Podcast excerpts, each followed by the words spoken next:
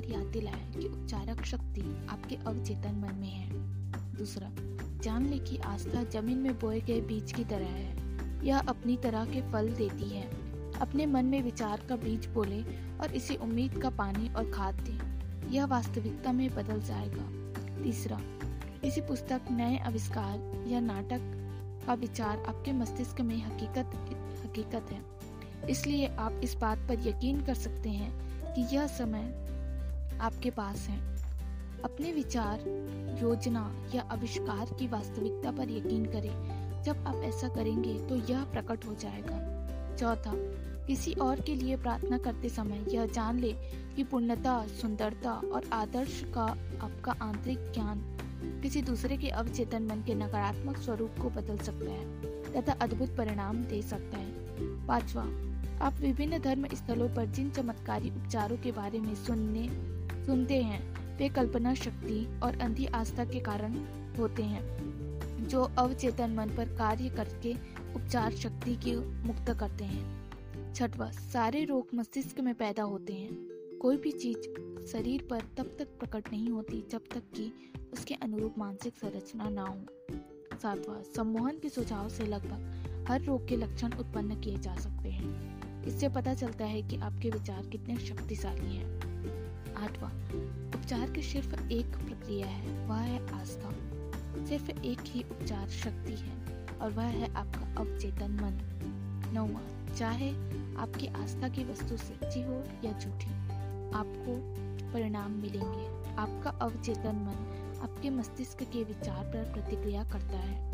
आस्था को अपने मस्तिष्क के विचार के रूप में देखें, इतना ही काफ़ी है। आधुनिक युग में मानसिक उपचार। वह कौन सी चीज़ है जो उपचार करती है? यह उपचारक शक्ति कहाँ रहती है और इसका लाभ कैसे लिया जाए? ये सभी सवाल हमारे लिए बहुत अहम है। इन सभी सवाल का एक ही जवाब है। उपचार शक्ति हर व्यक्ति के अवचेतन मन में निवास करती है। रोगी के बदले हुए मानसिक नज़रिए से यह सक्रिय हो जाती है। किसी भी मानसिक या धार्मिक वैज्ञानिक उपचारक, मनोवैज्ञानिक, मनोविश्लेषक या डॉक्टर ने कभी किसी मरीज़ को ठीक नहीं किया है। एक पुरानी कहावत है, डॉक्टर घाव पर पट्टी बांधता है, ईश्वर उसे ठीक कर देता है। मनोवैज्ञानिक या मनोविश्लेषक मरीज़ के मानसिक अवरोध हटाकर प्रभावी परिवर्तन लाता है, ताकि उपचार सिद्धांत सक्रिय हो सके और रोगी दोबारा स्वस्थ हो सके। इस तरह सर्जन शारीरिक अवरोध हटाता है, ताकि उपचार प्रवाह सामान्य ढंग से काम कर सके। कोई भी डॉक्टर या सर्जन या मानसिक विज्ञान का प्रयोग करने वाला पूरी तरह से यह दावा नहीं कर सकता कि उसने मरीज़ को ठीक कर दिया उपचार शक्ति एक ही है। हालाँकि इसे अलग अलग नामों से पुकारा जाता है। प्रकृति, जीवन, ईश्वर, रचनात्मक ज्ञान, लेकिन वास्तविकता में ये सभी अवचेतन शक्ति की ओर इशारा करते हैं। इशारा करने के भिन्न भिन्न तरीके हैं। जैसा हम पहले ही देख चुके हैं, हम स्वयं में मौजूद उपचारक शक्ति जीवन सिद्धांत के प्रवाह के मानसिक, भावनात्मक और शारीरिक अवरोधों को कई तरीकों से हटा सकते हैं। आपके अवचेतन मन में रहने वाला यह उपचार रख सिद्धांत, आपको अपनी, आपको सभी मानसिक तथा शारीरिक रोगों से मुक्त कर सकता है और करेगा। बशर्ते आप या कोई दूसरा व्यक्ति इसे सही दिशा दे। यह उपचार सिद्धांत सभी लोगों में काम करता है, भले ही उनका पंथ रंग या जाति कोई भी हो। इसका प्रयोग करने और इस उपचार प्रक्रिया का लाभ लेने के लिए आपको किसी विशेष चर्च का सदस्य बनने की ज़रूरत नहीं है।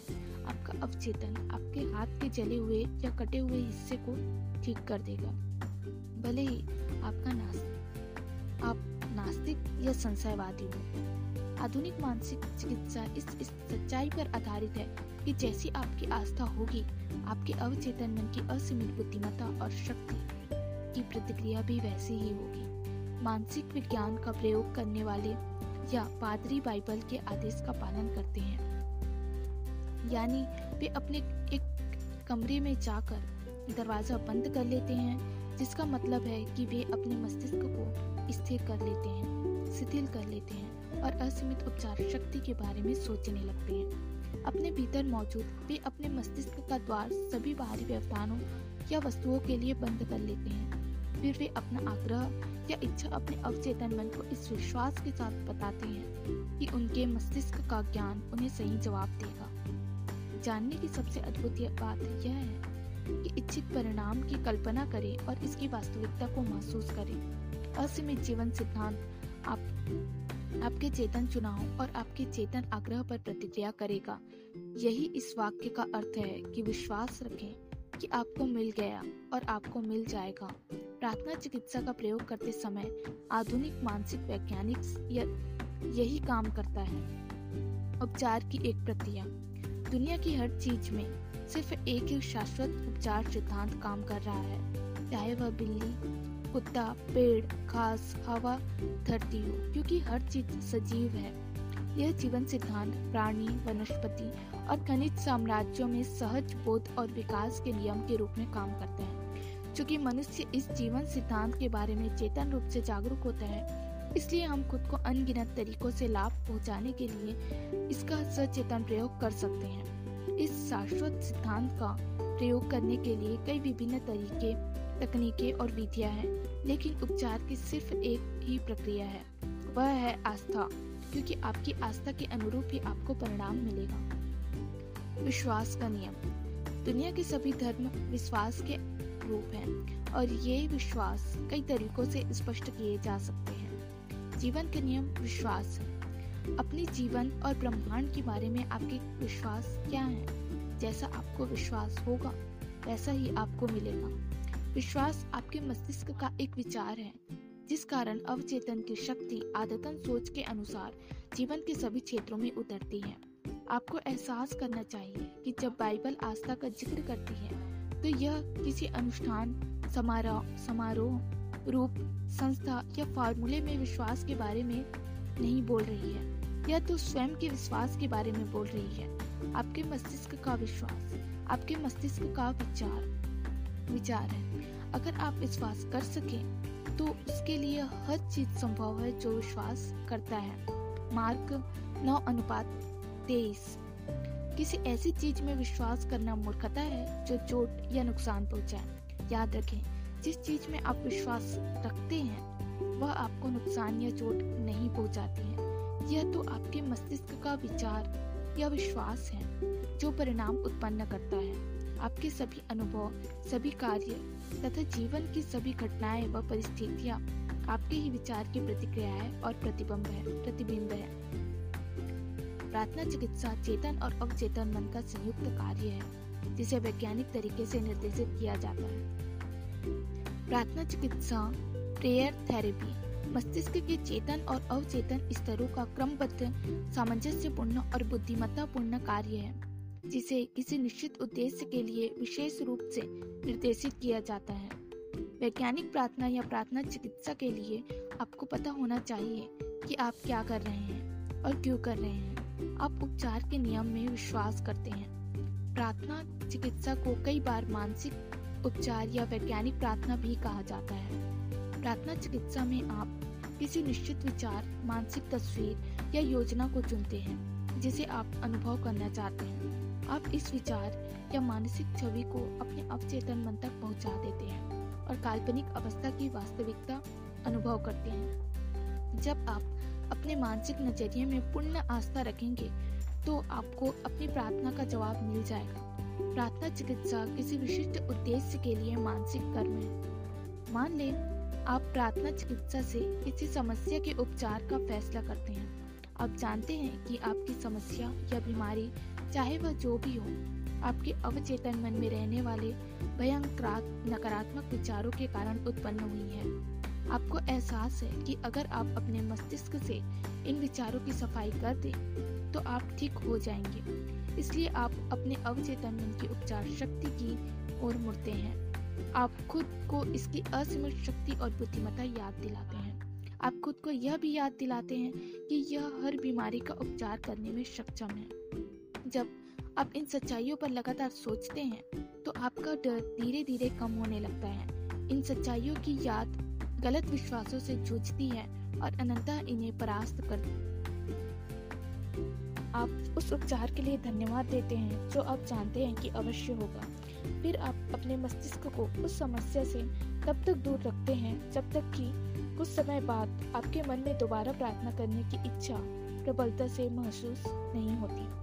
प्रार्थना करते समय आप नकारात्मक स्थितियों को जरा से भी शक्ति नहीं देते हैं, या पल भर के लिए भी यह नहीं सोचते हैं कि उपचार नहीं होगा। इसलिए इस तरह के मानसिक नज़रिए से चेतन और अवचेतन मन का सामंजस्यपूर्ण मेल बनता है, जो उपचारक शक्ति को सक्रिय कर देता है। आस्था उपचार का क्या मतलब है? और अंधी आस्था किस तरह काम करती है।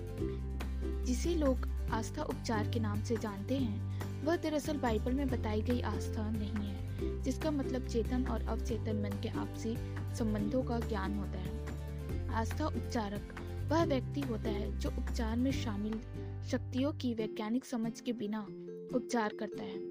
हो सकता है कि वह उपचार की विशेष क्षमता का दावा करे और उसमें या उसकी शक्तियों में रोगी की अंधी आस्था उसे ठीक कर दे। दुनिया के कई हिस्सों में पारंपरिक उपचारक अपने रोगियों को नृत्य, मंत्रों और आत्माओं को बुलाकर ठीक करते हैं। हो सकता है कोई व्यक्ति किसी संत के स्मृति चिन्ह छूकर घास, डंडा बाँध कर अगरबत्ती या धूप जलाकर या विशेष जड़ी, जड़ियों के काढ़े को पीकर स्वस्थ हो गया हो। जो भी चीज़ रोगी को उस तरीके या प्रक्रिया में सच्चा विश्वास दिलाएगी, वह उपचार को अधिक संभव बना देगी। जो भी चीज़ आपको डर और चिंता से हटाकर आस्था और आशा की ओर ले जाएगी, आपका इलाज कर देगी। कई लोग दावा करते हैं कि चूँकि उनके सिद्धांत परिणाम देते हैं, इसलिए वे सही और सच है। जैसा हम पहले देख चुके हैं नहीं हो सकता। अंधी आस्था इस तरह काम करती है, इसके लिए स्विस उपचारक फ्रेंच एंटन मेसम्मर के बारे में सोचे, जिनका ज़िक्र हम पहले कर चुके हैं। 1776 में उन्होंने अपने मरीजों के शरीर में, शरीर से चुंबक छूकर इलाज करने का दावा किया था। बाद में उन्होंने चुंबक छोड़कर मरीज़ से कुछ दूरी पर अपने हाथ घुमाकर इलाज किया। यह तरीका भी कारगर हुआ। इस नई तकनीक की सफलता को समझाने के लिए मिसम्मर ने प्राणी चुंबकीयता का सिद्धांत दिया। उनका मानना था कि यह द्रव वैसे तो पूरे ब्रह्मांड में फैला हुआ है, लेकिन इंसान के शरीर में सबसे सक्रिय है। उनका दावा था कि यह चुंबकीय द्रव उनके हाथ से बीमार शरीर की ओर संप्रेषित होता है और प्राणी चुंबकीयता का यह स्थानांतरण उनका उपचार कर देता है। इसके बाद हज़ारों लाखों लोग उनके पास आने लगे और कई अद्भुत उपचारों का दावा किया गया। मिसम्मर पेरिस आ गए। वहाँ की सरकार ने उनके इलाजों की जाँच के लिए एक आयोग गठित किया। इस आयोग में प्रख्यात चिकित्सक और एकेडमिक ऑफ़ साइंस के सदस्य थे, जिनमें बेंजामिन फ्रैंकलिन भी शामिल थे। सघन जाँच पड़ताल के बाद आयोग ने स्वीकार किया कि मिसम्मन ने बीमारी को सचमुच ठीक किया था। हालाँकि यह भी कहा गया कि उनके चुंबकीय द्रव सिद्धांत को सही साबित करने वाला एक भी प्रमाण नहीं यह अनुमान लगाया गया कि इलाज मरीजों की कल्पना की वजह से हुआ था। इसके ठीक बाद मिसम्मर को निर्वासित कर दिया गया। 1815 में उनकी मृत्यु हो गई। इसके कुछ समय बाद इंग्लैंड में मैंने मैनचेस्टर के डॉक्टर जेम्स ब्रैड ने यह साबित कर, करने का बीड़ा उठाया कि चुंबकीय द्रव का डॉक्टर मिसम्मर के उपचारों से कोई लेना देना नहीं था। डॉक्टर ब्रैड ने पाया कि रोगी को सुझाव देकर सम्मोहित तंद्रा या निद्रा में भेजा जा सकता था।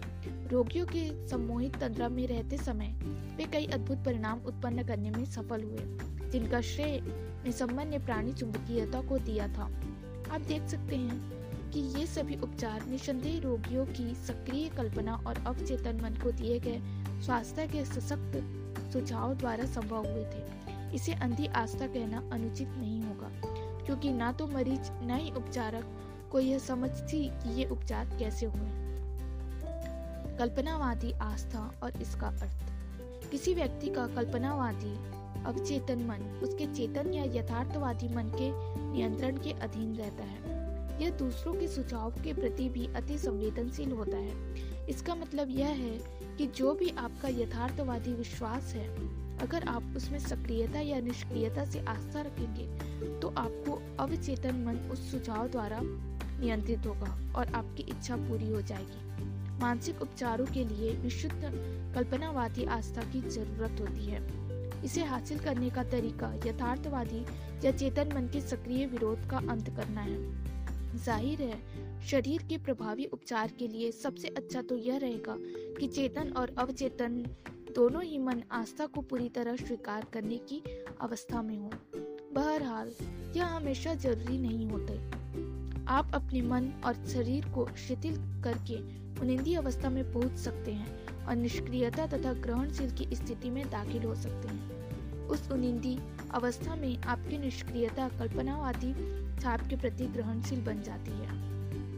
एक व्यक्ति ने मुझसे एक बार पूछा, ऐसा कैसे हो गया कि उस पादरी ने मुझे ठीक कर दिया? तब उसने मुझे बताया कि रोग जैसी कोई चीज़ नहीं होती है। इसका कोई अस्तित्व ही नहीं होता। तो मैंने उसके एक भी शब्द पर यकीन नहीं किया। मुझे लगा कि वह मेरी बुद्धि का अपमान कर रहा है, लेकिन इसके बावजूद मैं ठीक हो गया। ऐसा कैसे हो सकता है? जैसा मैंने इस व्यक्ति को बताया, इसका स्पष्टीकरण आसान है। वह पादरी के शांतिदायक शब्दों को से शांत हो गया। फिर पादरी ने उसे कुछ समय के लिए पूर्णतः निष्क्रिय अवस्था में जाने, कुछ ना बोलने या सोचने की सलाह दी। पादरी भी निष्क्रिय बन गए। उन्होंने आधे घंटे तक शांति से धीरे धीरे तथा दृढ़ता से लगातार कहा कि इस व्यक्ति को संपूर्ण स्वास्थ्य, शांति, सद्भाव और पूर्णता मिल जाए। आधे घंटे बाद उस व्यक्ति को असीम राहत महसूस हुई और वह दोबारा स्वस्थ हो गया।